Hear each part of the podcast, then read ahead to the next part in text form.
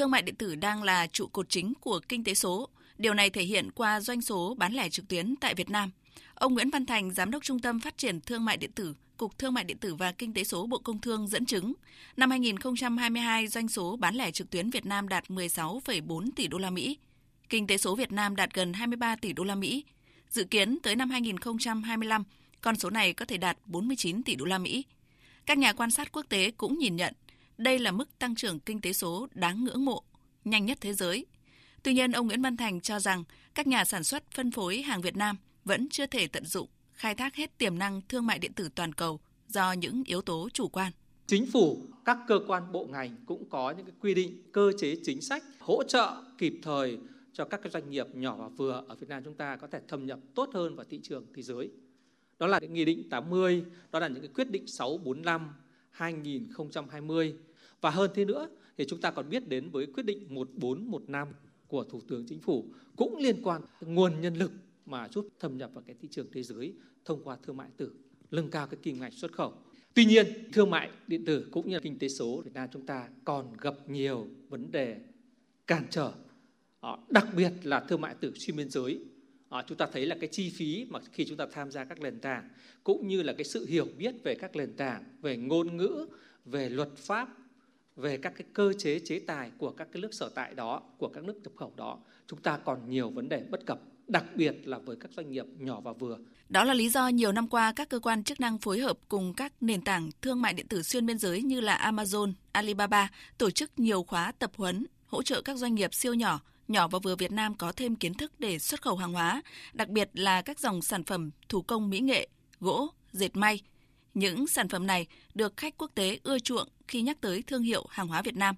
Trong số đó, Amazon được nhìn nhận là nền tảng khó tiếp cận nhất bởi đa số khách hàng ở các nước thuộc Liên minh châu Âu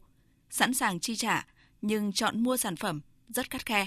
Bà Đỗ Hồng Hạnh, giám đốc quan hệ đối tác chiến lược Amazon Việt Nam thông tin. Bán hàng trên Amazon là có thể tiếp cận được với hơn 200 quốc gia và vùng lãnh thổ, có thể tiếp cận được với hàng trăm triệu ờ, khách hàng ờ, trên toàn cầu và đặc biệt là Amazon có khoảng hơn 2 triệu khách hàng Prime, nghĩa là khách hàng trả phí để được ừ, tận hưởng những cái dịch vụ cao cấp của Amazon với hơn 400 các cái um, trung tâm hoàn thiện đơn hàng trên toàn thế giới. Hàng trên Amazon thì có thể nhận được những cái tiện ích về vận chuyển nhanh nhất. Đây cũng là một cái ưu thế vượt trội.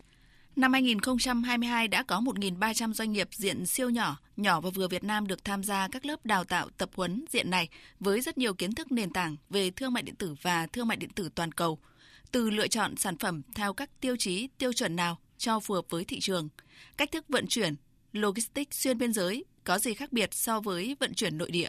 hợp đồng giao dịch trực tuyến thực hiện thế nào là đảm bảo, việc chốt đơn hàng và nhận đặt cọc cũng như chuyển phí cho bên trung gian có yếu tố ngoại phải đáp ứng những tiêu chuẩn gì, vân vân.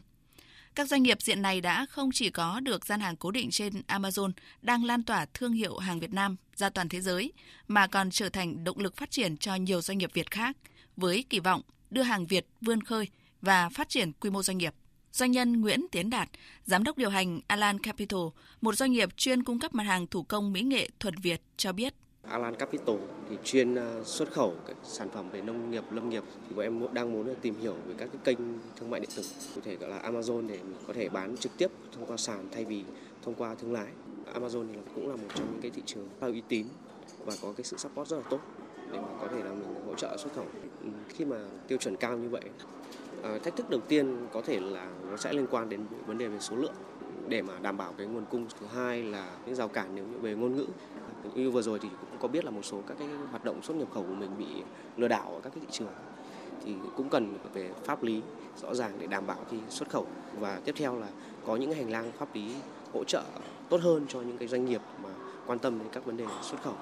Tổng số lượng sản phẩm hàng hóa Việt Nam bán được trên các nền tảng thương mại điện tử xuyên biên giới trong cả năm 2022 tăng 40% so với 2021 với tốc độ tăng trưởng 45%.